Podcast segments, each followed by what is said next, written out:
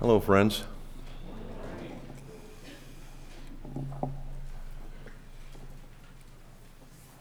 Have you ever wondered why uh, your sanctification process, your becoming like Jesus, uh, progresses so painfully slow? Or do you ever wonder why your spouse's sanctification progresses so painfully slow? I heard an amen, I think. Seems like we take three steps forward and two steps back in our sanctification, doesn't it? Seems like we're always struggling to see progress. It's like watching grass grow at times. I would think that we could accomplish so much more for Christ, that we could be such a more great benefit to one another if we had instantaneous spiritual maturity when we came to Christ, when we just we prayed that sinner's prayer, when we were converted by the Holy Spirit, we open our eyes and voila, there we are. The Apostle Paul, just like that. But we scrap on, struggling to see things from God's perspective, and hence struggle to glorify Him as we should struggle to be an encouragement and benefit to those in our lives as we should. Our vision remains blurred by our own thinking, our own experience, and the effects of sin in us and around us cause us to struggle with this process. This slow and arduous process is daunting, and if we're not careful, can rob us of God's intended joy his intended contentment and satisfaction um, from knowing who Christ is and growing in Him. We seem to need constant reminders of God's purposes and how we fit into those purposes.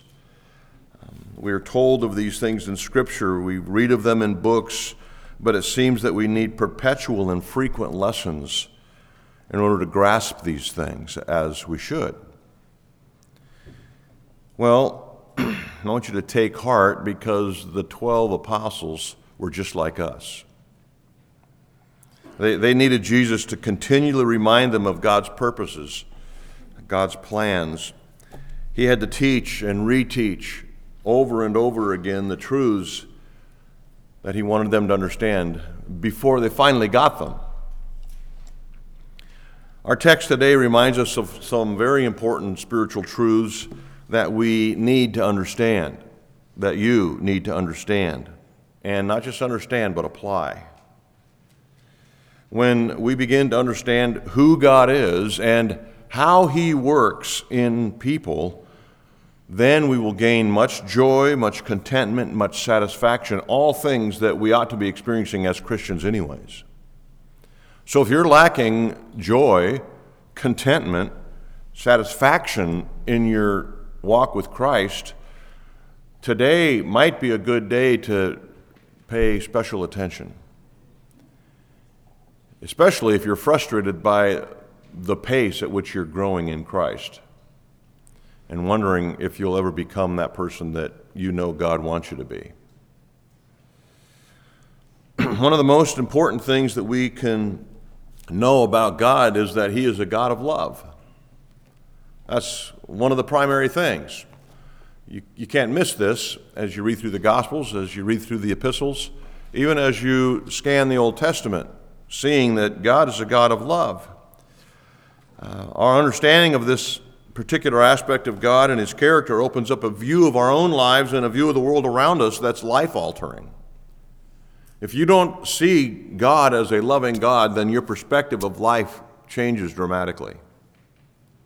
If you see him as an ogre or as a killjoy or fill in the blank view of God other than a God of love, you do not experience the things that I'm promising you will if you understand and apply the text today joy, contentment, satisfaction. Unfortunately, our perspective on the love of God can depend on whether or not we think He has done things the way that He should. And of course, we're a judge of that, right? But a biblical and clear understanding of his loving character changes everything. The process of sanctification, that is, becoming like Jesus, although painfully slow, is part of God's plan to bring about his glory and our joy. The process itself.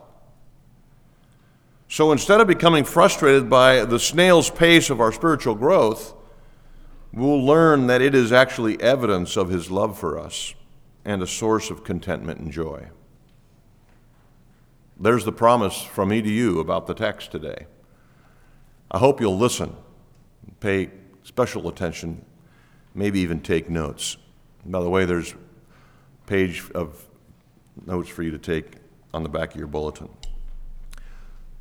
So, we're, we're learning about here in the text today about the process by which God changes us into Christ likeness. That's called sanctification. And the way he did it here with his disciples is, you know, informative. Um, because the first thing we see in the text is Jesus teaches these folks about the fact that he's a loving God, that God is a loving God. And so let's look at verses 1 through 10 of Mark 8. And I've titled this God's Great Love. The goal of the Christian life is to become like Jesus, right? This is what Romans 8 says, and Paul tells this to the, Philipp, uh, to the Thessalonian church also. He, we have been predestined to be conformed to the image of Christ. In other words, we're going to become like Jesus one way or another in the Christian life. Paul said it is, is God's will that you be sanctified to the Thessalonians. Uh, one of the things that Jesus knows will accomplish that is to have his love for people. The way that you and I are going to be sanctified is when we treat one another with the love of Christ. That will help us become more like Him. We are God's instruments in each other's lives to bring about this transformation that Jesus desires in each of us. Jesus wanted his 12 disciples to understand God's great love for people, not just Jewish people, mind you, all people. Remember that Mark has recorded that Jesus took his 12 disciples on a Gentile ministry trip. Remember, started back at the beginning of chapter 7. Um, they went to Tyre and he healed a Syrophoenician woman's daughter who was demon possessed. Then they went north to Sidon and then down to the Decapolis on the eastern side of the Sea of Galilee, all Gentile regions, all to engage Gentiles. That is the location of the story today. It's the location of the miracle of feeding the 4,000. So we know, obviously, that, that God loves Jews, right? This is, we've, you can't not know that if you start in Genesis chapter 1 all the way through the, the table of, of you know, different people groups in Genesis 11, his choosing of Abraham and so forth. He loves the Jews. They are called his people, the Israelites. And so that's all over the Old Testament. Paul in the New Testament says that the Jewish people have had tremendous advantages because of God's love for them. And so it's not hard to see that God loves Jews. In the book of Mark, we even see it. He back in chapter 6, he fed 5,000 Jews food. Remember, they were hungry, and so he fed them. Very similar to this same story that we're reading today. But it's, it's clear to see that, that God loves the Jew. But starting in this particular section, we take note that he also loves the Gentile. He's in Gentile territory when he feeds these 4,000 people. They're not Jews, they're Gentiles. Um, he, he needed to repeat this lesson of God's love for all people here in Mark 8, even though he had already fed Jewish people in Mark 6. Here he's feeding Gentile people. The Jews had a hard time grasping the truth that God actually would love non Jews. God actually loves Gentiles, they would think to themselves. But it's sprinkled all over the Old Testament, it's all over the New Testament. And you'll notice, I want you to look at your, your text in front of you. Then, when Jesus heals the, the Jew, he says they were seated on green, lush grass. When he fed the Gentiles here, they're just seated on dry ground. Did you take note of that? When Jesus fed the 5,000 in Mark 6, he demonstrated God's love by feeding Jewish people. In that context, he mentioned that he cared for people, and one of the things that people struggle with is this thing called hunger. And so when they are hungry, he feeds them here in the Gospel of Mark. And then in verse 2 of chapter 8, where we are today, he says, I have compassion on the crowd. Why? Because they're hungry, physically hungry. And so he feeds them. And this is, this is so obvious, it barely needs to be mentioned, except that Jesus wants them and you to know something about the love of God. He loves all people, Jews and Gentiles, white and black, rich and poor, etc., etc. God loves people. And one of the ways God demonstrates his love for people is by providing for them. In this case, providing food.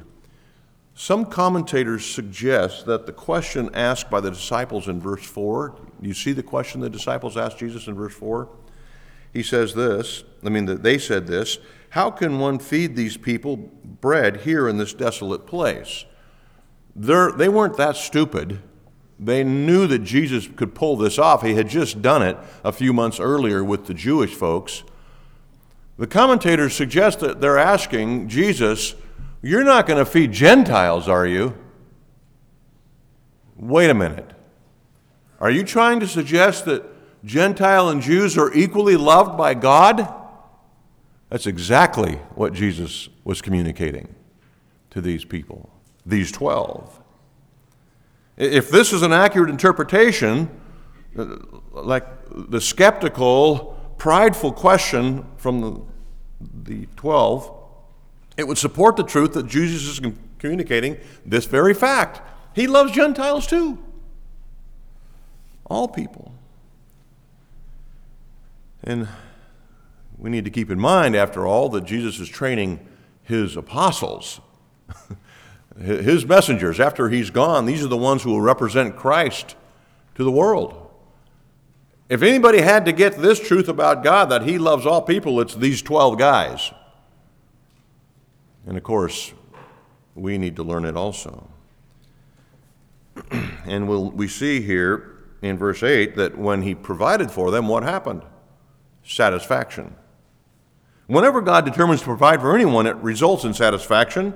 Remember, last week we ended our sermon with Jesus does all things well. We started it and ended it with Jesus does all things well. How well would it have been if half the crowd would have gone away hungry? Eh, you're at the end of the line, man. Sorry. No, that wouldn't have been a well demonstration of the work of Christ. They left satisfied. Let me tell you something else here, which is the point of the story. He sanctifies well also. He not only feeds well, he sanctifies well. Keep in mind the point of this story. It's not feeding 4,000 people, it's sanctifying the 12. So, what we have here is a clear picture of God's love for all people, particularly taught to the 12 and to you and me, because we are disciples of the apostles, are we not? This is what the New Testament is full of, the disciples writing, the, the apostles writing. But now let's look at where we see this, this lesson of sanctification come to the forefront and that is in verses 11 through 26 mankind's great blindness. Even though Jesus was good, kind, winsome, helpful, miraculous, his message was still rejected by the majority. That, that stuns us, but for not, not for long, because we, we know ourselves. Verse 11, verse 11 here, it seems like it's a, drastic or abrupt change to the subject. He's talking about feeding 4,000. All of a sudden, he brings in the Pharisees, Mark does, and tells us that they began to argue with Jesus, asking him to show a sign from heaven. That he had just fed 4,000, maybe?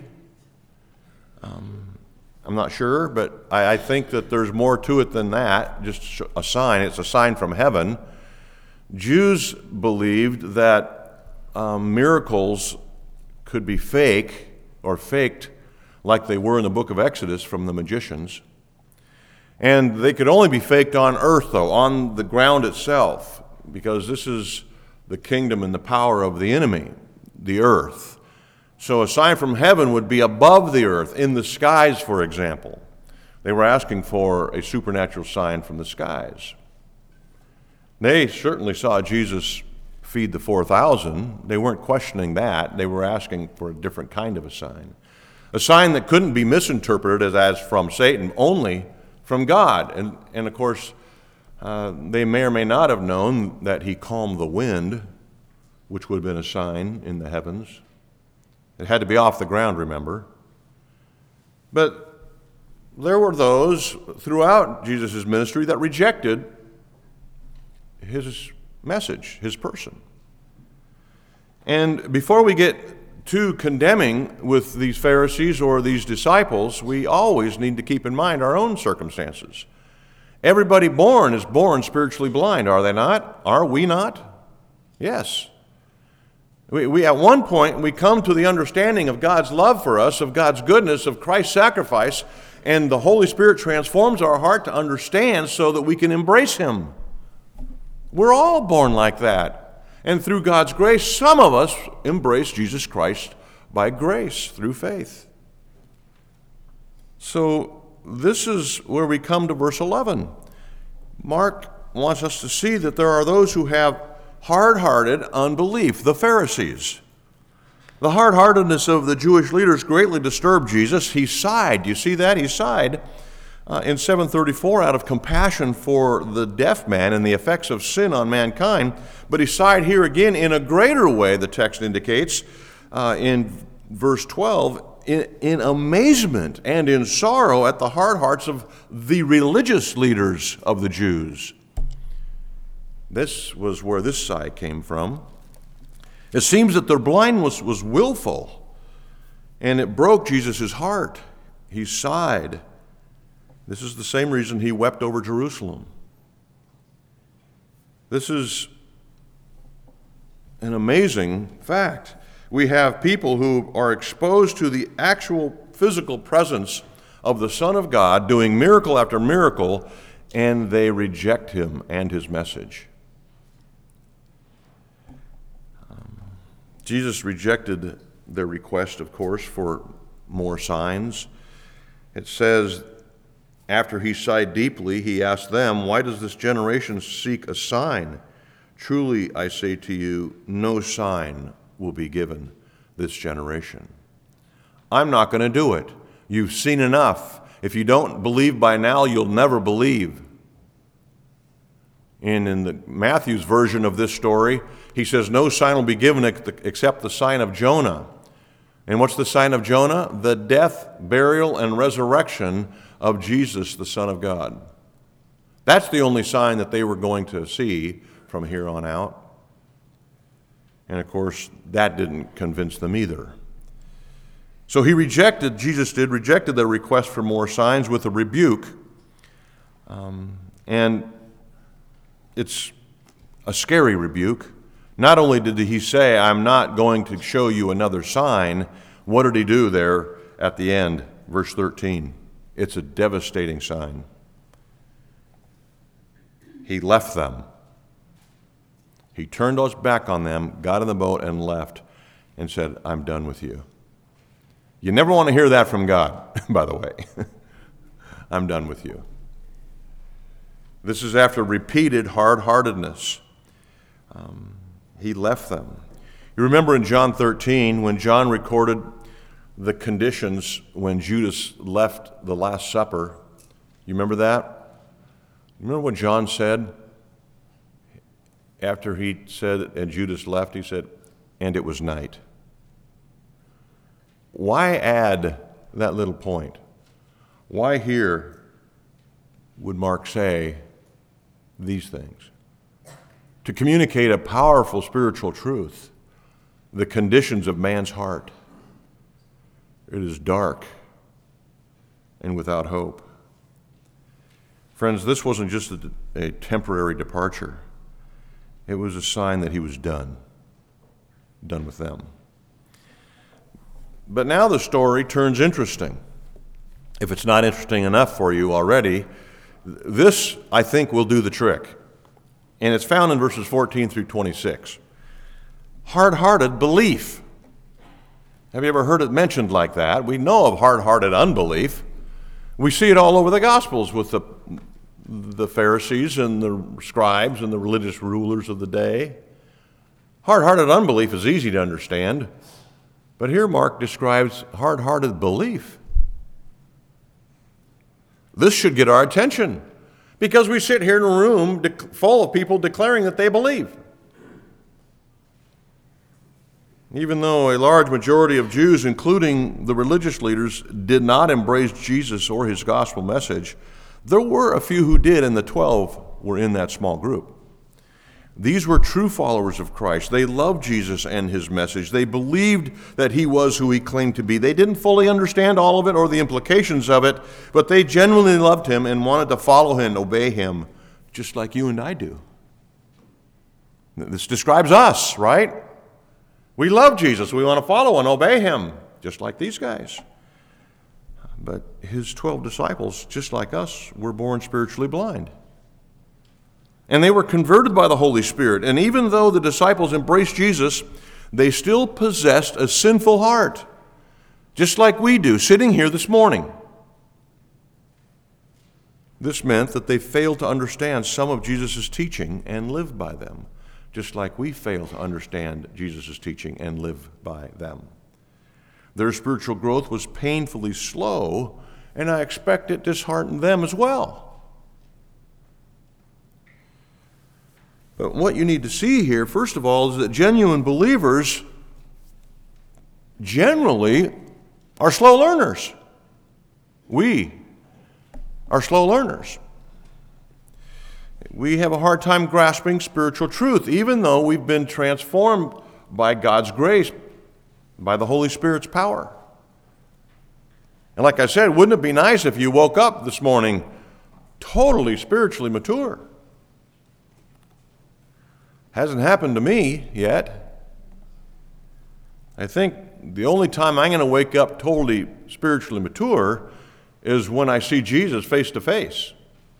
I'll wake up in glory and go, oh.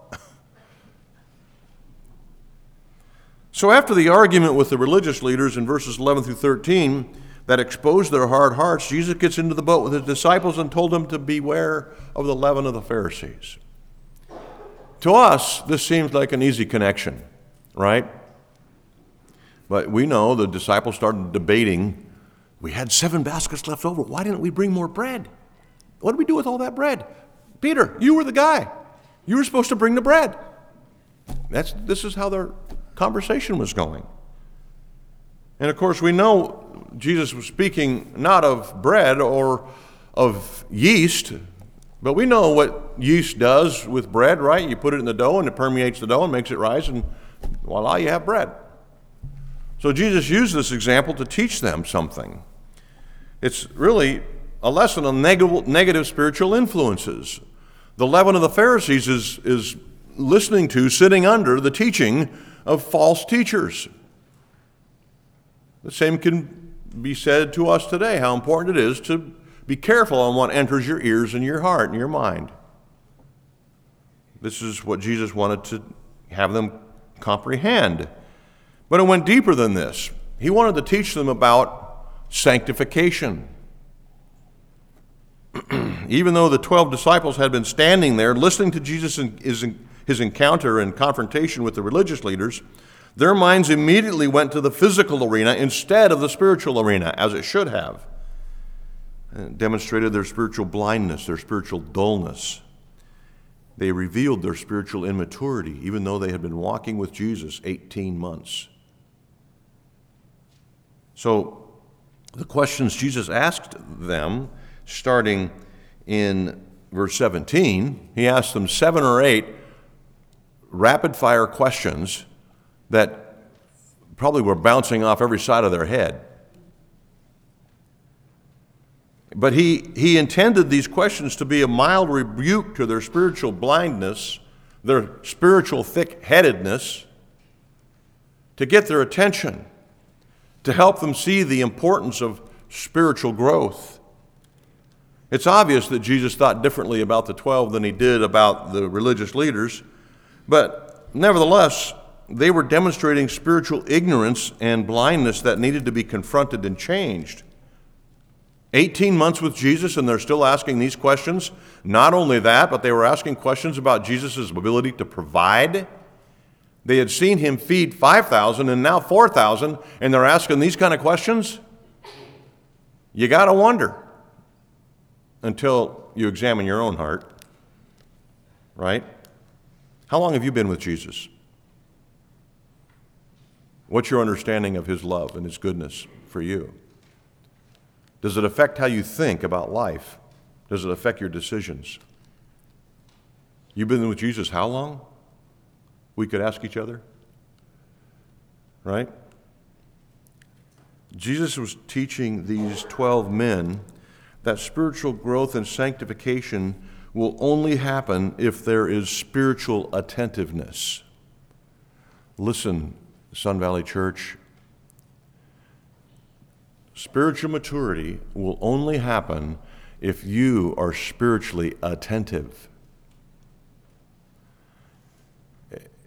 If you think that you're going to become like Jesus by sleep putting a Bible under your pillow at night, you got another thing coming.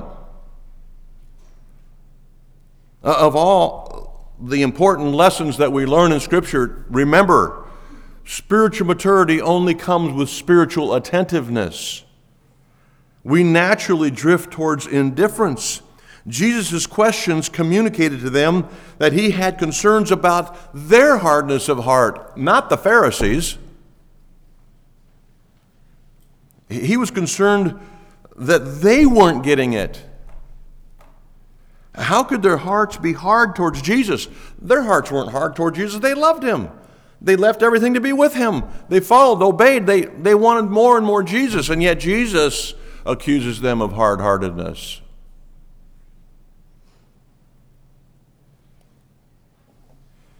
What's going on here?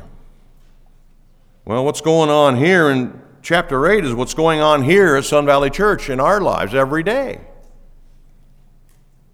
And their problem was familiarity. They had heard Jesus preach and teach and had witnessed so many of his spectacular miracles.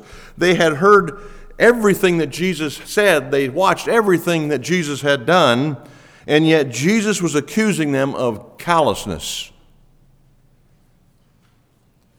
Their problem was familiarity. This is the same problem that can undermine our spiritual growth, get in the way of our progress towards spiritual maturity. Familiarity. We can become indifferent, apathetic, even callous to spiritual things because we become overly familiar with spiritual things. You say, how does that work? I thought if we heard the Word of God preached, we would become like Jesus. Friends, even though most of us have been converted by the Holy Spirit and have been given a new heart, we continue to struggle with the residual elements of our sin nature we remain unglorified humans who must continue to deal with the flesh and with the sin that comes with possessing flesh. The disciples had become so accustomed to Jesus by repeated exposure to his teaching and miracles that they soon ceased spiritual attentiveness. They ceased reflecting on and acting on what he was teaching. Their insensitivity and dullness grew with each unapplied sermon, each unreflected upon parable, and or each unprocessed miracle. They had just witnessed Jesus feed 4,000 people, and they're asking these dull headed questions. How is that possible? Spiritual inattentiveness is how. We face the same danger here at Sun Valley Church in our day. We can sit through sermon after sermon, Sunday seminar after Sunday seminar, uh, sit small group after small group, and actually become more hard hearted and more spiritually dull. Amazing, this thing called sin, isn't it? You might say to yourself, I thought I was, if I was just exposed to the truth, it would transform me. That's why I'm coming. I, I, faith comes by hearing, Pastor John. Well, this spiritual blindness that Mark writes about was resolved by Jesus' careful and loving confrontation. In Matthew's account, the disciples, it says, were finally able to see, were finally grasping what Jesus was saying. They finally began to understand at this point after 18 months of hearing him preach and not getting it. All Christians go through similar experiences as these 12. We, like his first disciples, have a hard time with our spiritual blindness and thick headedness. At least I know I do. We need the Holy Spirit and God's people to shake us out of our spiritual apathy and spiritual inattentiveness. Faith does come from hearing the word. Spiritual growth does come from intake of the word, but heart engagement is critical. Don't think you can sit here week after week thinking about what you're going to do this afternoon and expect spiritual maturity to happen. Heart engagement is on the table. Going through the motions as Christians without an engaged heart is spiritually dangerous. Lack of engagement, lack of spiritual engagement, becomes a hardening agent. We know a little bit about epoxy, at least some of us do. Epoxy has two ingredients, right? That's why it comes in two separate tubes in the package. When you buy epoxy, two separate tubes, one package. You have to mix those two ingredients before epoxy hardens, before it works. You have to have both, or it will never harden up. It'll never fix what you're trying to fix. Without both ingredients, epoxy is useless. If you don't believe me, go buy a, a, set of epoxy tubes at Home Depot and just use one on your next project. See what happens. You'll probably take it back, say, These things don't work. Well, if you just use one ingredient, like spiritual listening without spiritual tentatives, it never works. There has to be spiritual attentiveness. It requires two ingredients to be mixed together. Just like epoxy resins require both ingredients to interact to actually function the way epoxy is designed to function, in our spiritual growth, in our transformation, in our sanctification, we must have both. Hearing the word and being attentive to it, applying it, processing it, thinking about it, which is why we encourage you regularly to go to small group where you can actually process the sermon. If you just sit here and hear the sermon, leave that this building, that door, you will never see the spiritual growth that you should. In fact, there's a danger of becoming more hardened towards the things of God. This is so true in our spiritual life. We need the Holy Spirit's inspired word and an active, receptive heart, both of which God gives. God gives these so that we will become like Jesus. But the active, receptive heart is something that we must nurture. It is a gift from God that gets stale and cold if unused. We are given the responsibility to strengthen and edify and guard our hearts. In Psalm 119, we see verse after verse that challenges our hearts to be attentive, to be intentional in our spiritual life, don't we? You remember that we studied that a while back, right? Psalm 119. Listen to the second verse in Psalm 119. Blessed are those who keep his testimonies, who seek him with their whole heart. Not just the testimonies, but the seeking. That's the attentiveness I'm talking about. And then verse 32 I will run in the way of your commandments. I'll do this thing after you enlarge my heart. So God has given us a new heart. Now we have to run. Active participants, be as, be as passive attenders. Are you an active participant at Sun Valley Church? I mean spiritually active. I don't mean showing up at work days or working in the nursery. That's great and you should be doing that. But are you spiritually active? Are you tuned in? Are you attentive? Are you asking God, praying that, that He will work through what is taught and preached to affect your heart, to help you understand who God is, etc.? Jesus gives an example of this process in verses 14, well, no, verses uh, 22 through 26. He heals this blind man. This also seems out of place if you're just reading through the Gospel of Mark. You're going, what, what is Mark? He, he's certainly ADD. I mean, feeding 5,000, arguing Pharisees, discussions about not having enough bread, and then all of a sudden a blind guy. Well, Jesus has a point to all this madness.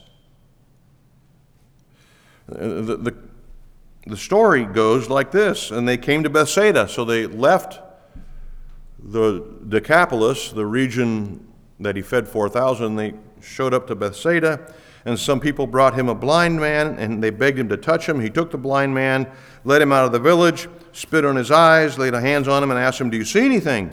He looked up and said, I see men, but they look like trees walking. And Jesus laid his hands on him again, and he opened his eyes, and he was restored to see everything clearly.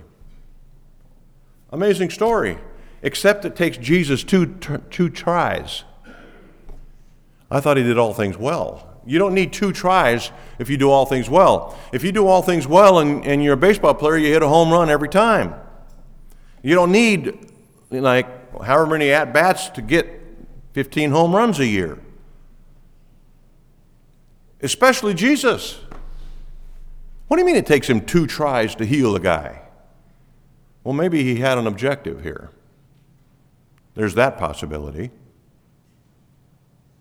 Listen to me explain the conversation. This conversation that Jesus had with the blind man indicates this man was not born blind. Why? He saw trees and men. He wouldn't know what trees and men look like if he hadn't seen them before. He was not blind from birth. He had sight at one point.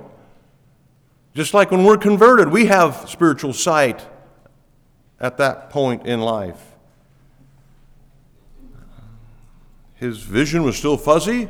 Guess what? Our vision is still fuzzy. This interaction is recorded so we don't miss the point. This man at one point could, in fact, see. Um, just like when we have a new spiritual heart at our conversion, we can see. His eyes and our hearts at one point worked, but they both can become dull and not work right. We need a Savior to occasionally step in and maybe persistently step in and touch us once again. This healing story could have been concerning to us if we wouldn't dig just below the surface. Jesus doesn't fail ever. We, we could dwell on this story for some time, I think, and learn a lot, and I'd like to encourage you to meditate on the story when you get a chance. But let me just end with these observations. Jesus' healing is the way that the Holy Spirit sometimes works in our conversion. Some of us came to Christ like that immediately, others it took months, if not years, of hearing the repeated message of Christ. It takes time and patient work of God on our behalf to accomplish His purposes, even in conversion. The story was inserted by Mark at this place in his book to teach his readers, us, about how we learn spiritually, even if it's slow Mark wants you to know how it is that we learn spiritually. It takes time, it takes repetition. If you had been that blind man, you may have thought to yourself, oh, come on, just heal me already. Why can't I be like the Apostle Paul right when I pray this prayer? Right when I come to Christ by faith? I, just heal me. How hard is it, Jesus? Just make me mature. This blind man could have chafed under Jesus' decision to heal him with two touches instead of one. We, many times, want to chafe under God's process in our own sanctification. Why is it taking so long already, God? I mean, I've been following Jesus for 15, 20, 30 years, and I'm still struggling with this? Heal me already. Right? Well, just like this blind man and the 4,000 Gentiles that Jesus just fed, he loves us and is taking us through a process to make us satisfied, joyful, and whole. It requires this process. Even though our sanctification at time is indeed painfully slow, it will happen. Jesus does all things well. Jesus guarantees our sanctification. He who began a good work in you will what? Complete it. You will one day be whole, able to see clearly. This truth about the process of our sanctification will bring joy, contentment, and even satisfaction to your heart. Jesus knows what he's doing in your life. It may take time, we may get frustrated, but he does all things well. Aren't you thankful? Aren't you thankful? Let's pray.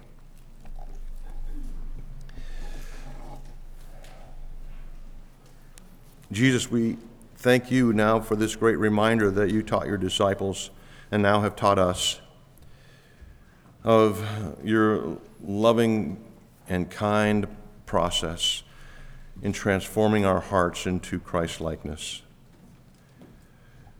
Even though we would desire to be um, much more faithful, much more committed, uh, we would desire that we would be more like Christ than we currently are.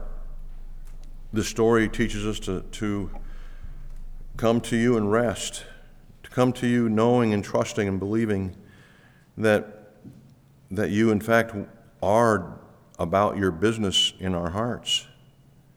That you are transforming us day by day, minute by minute, even if it's imperceptible. Well, God, give us the grace to rest in you. We are weary and heavy laden, even sometimes, of our sanctification process. But we run to you again for rest, knowing that you do all things well. We pray these things in your name, Jesus, our Savior. Amen.